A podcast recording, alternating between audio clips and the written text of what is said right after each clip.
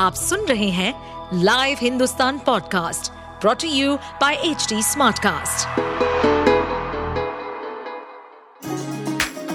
चलिए आपको ले चले बिहार राज्य की गहराइयों में, सुनेंगे बिना पक्षपात के खबरें देने वाले बिहार की खबरें पॉडकास्ट को इस पॉडकास्ट में निष्पक्ष चर्चा होगी राजनीति के महत्वपूर्ण घटनाक्रम, क्राइम की चौंकाने वाली कहानियाँ, मनोरंजन के नए रंग, सांसदों द्वारा किए गए दल बदल जैसे कई महत्वपूर्ण विषयों पर।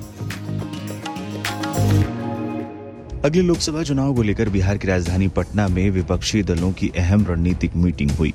सूत्रों के अनुसार एबीपी न्यूज़ ने बताया है कि 2024 में विपक्षी पार्टियों को एक साथ लेकर चलने की ज़िम्मेदारी नीतीश कुमार को सौंपने पर सहमति बन गई है। सूत्रों के मुताबिक, नीतीश कुमार को विपक्षी एकता का संयोजक बनाया जाएगा।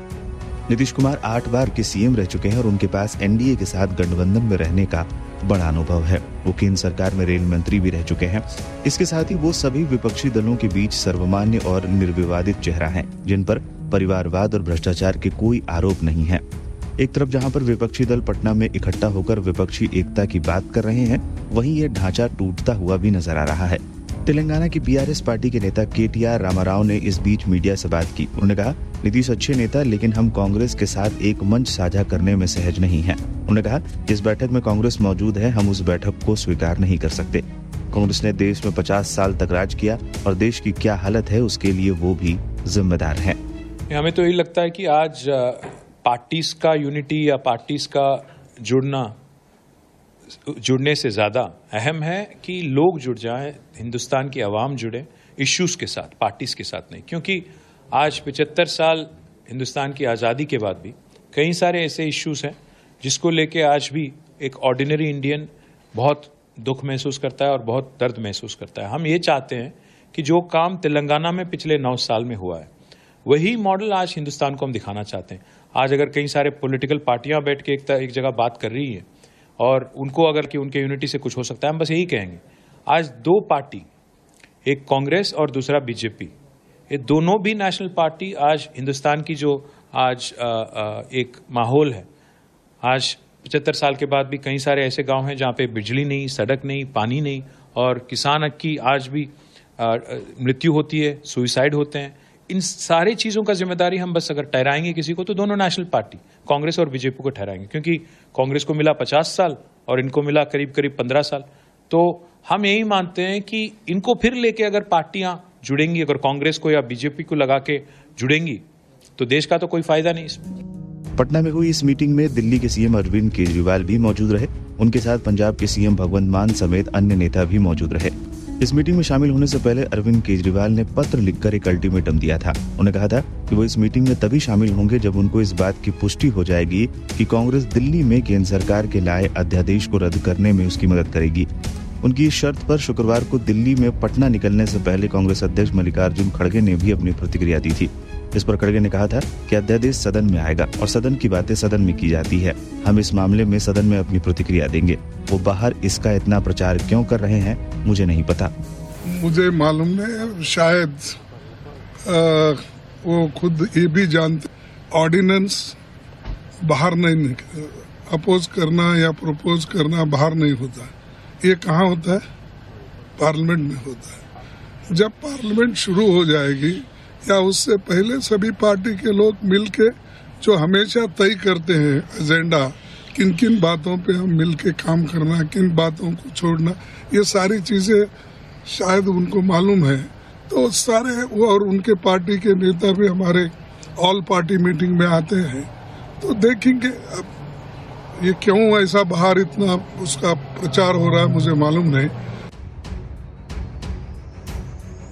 तेईस जून को पटना में विपक्ष की महाबैठक होगी।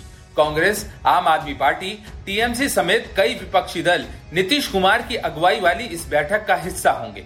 2024 के लोकसभा चुनाव से पहले विपक्षी दल सत्ताधारी भाजपा के खिलाफ एकजुट होने की कोशिश में लगे हुए हैं।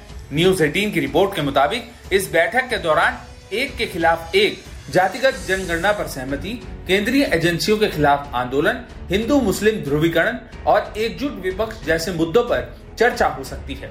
जेडीयू और आरजेडी बैठक के लिए मुख्य प्रस्तावक रहे हैं। जेडीयू नेता और पूर्व सांसद केसी त्यागी ने बताया कि सीएम नीतीश कुमार ने एक के खिलाफ एक फॉर्मूला पेश किया है और पटना में होने वाली विपक्ष की महाबैठक में इस पर मोहर लग सकती है। नीतीश कुमार और ममता बनर्जी का ऐसा मानना है कि विपक्षी वोटों को मज़बूत करने के लिए बीजेपी के खिलाफ एक साझा उम्मीदवार उतारना चाहिए। पंजाब, केरल, पश्चिम बंगाल जैसे कुछ राज्यों को छोड़कर विपक्ष के लिए ये फॉर्मूला काम करने वाला है। ऐसे में ये बैठक समान विचारधारा वाले विपक्षी दलों के विचारों पर चर्चा करने का एक मंच है। महाबैठक में नीतीश कुमार और लालू प्रसाद यादव ने साढ़े चार सौ लोकसभा सीटों पर द्विपक्षीय लड़ाई का प्रस्ताव तैयार किया है। इसी को एक के खिलाफ एक फॉर्मूला कहा जा रहा है। विपक्षी नेताओं ने कहा कि क्षेत्रीय दलों के पास बैठक में उठाने के लिए कुछ और मुद्दे भी हैं। हालाँकि फोकस तो लोकसभा चुनाव की तैयारियों को लेकर ही रहेगा। ममता बनर्जी इसी कड़ी में एक दिन पहले यानी 22 जून को पटना पहुँच जाएँगी और वो सबसे पहले आरजेडी प्रमुख लालू प्रसाद यादव से मुलाकात करेंगी। इसके बाद ममता दीदी का बिहार सीएम नीतीश कुमार से भी मिलने का कार्यक्रम है। ऐसे में माना जा रहा है कि तृणमूल कांग्रेस अपना रुख विपक्ष की महाबैठक से पहले साफ़ कर सकती है। उधर विपक्षी दलों की एकजुटता की कोशिश के बीच टीएमसी, कांग्रेस और आप के बीच जुबानी जंग भी देखने को मिली। दिल्ली के सीएम अरविंद केजरीवाल ने कहा कि विपक्षी दलों की बैठक में सबसे पहले दिल्ली के संदर्भ में केंद्र द्वारा लाए गए अध्यादेश पर चर्चा होनी चाहिए। केजरीवाल ने कहा था कि वो इस मुद्दे पर कांग्रेस का रवैया जानना चाहेंगे और बैठक में सवाल उठाएँगे। उधर कांग्रेस भी बंगाल में ममता सरकार के खिलाफ पंचायत चुनाव को लेकर मोर्चा खोले हुए है। ऐसे में एक के खिलाफ एक फॉर्मूले पर मोहर लगती है या नहीं, इसके लिए 23 जून को होने वाली विपक्ष की महाबैठक पर हर किसी की निगाहें टिकी हैं।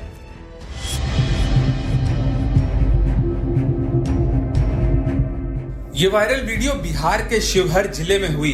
एक बैंक लूट का है। यहाँ 22 जून की सुबह बदमाश आराम से आए और बैंक में घुसकर करीब साढ़े सत्ताईस लाख लूट कर चलते बने। ये घटना पिपराही थाना क्षेत्र के अंबा हाई स्कूल के पास मौजूद बैंक ऑफ़ बड़ौदा की है। पूरी घटना का सीसीटीवी फुटेज सोशल मीडिया पर वायरल हो रहा है। वायरल वीडियो में साफ़ देखा जा सकता है कि बैंक लूटने आए अपराधी अपने साथ जो बैग लाए थे, वो छोटा पड़ गया। तो एक लुटेरा अपनी पैंट में ही नोटों के बंडल को रखने लगा।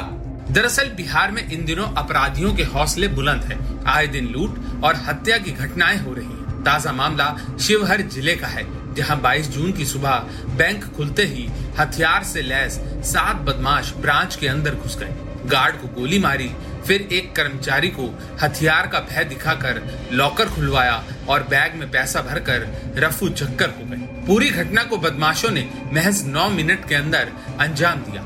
ये घटना पिपराही स्थित बैंक ऑफ़ बड़ौदा के अम्बा काला शाखा की है। वीडियो में दिख रहा है, दो बदमाश एक कर्मी को लॉकर रूम में लेकर पहुँचते हैं। एक बदमाश के हाथ में पिस्टल है तो दूसरे के हाथ में बैग।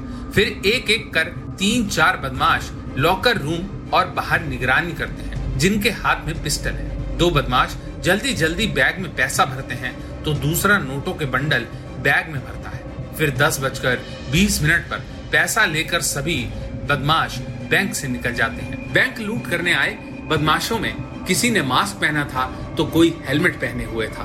शाखा प्रबंधक किशोर कुमार ने बताया कि बदमाशों ने 27 लाख की लूट की है। घटना की सूचना मिलते ही एसपी अनंत कुमार राय पुलिस बल के साथ बैंक शाखा पहुँचे और बैंक कर्मियों से जानकारी ली।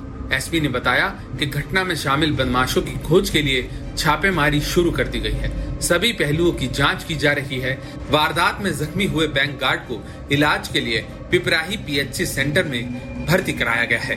पुलिस का दावा है कि जल्द ही इस बैंक लूट की वारदात का खुलासा कर दिया जाएगा।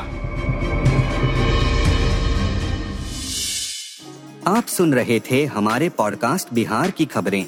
ऐसे ही अपराध जगत से जुड़ी, राजनीति और विकास जैसी खबरों के लिए हमें फॉलो कर सकते हैं। इस पॉडकास्ट पर अपडेटेड रहने के लिए हमें फॉलो करें एट एच डी हम सारे मेजर सोशल मीडिया प्लेटफॉर्म पर मौजूद हैं और ऐसे पॉडकास्ट सुनने के लिए log on to W W W dot H D Smartcast dot com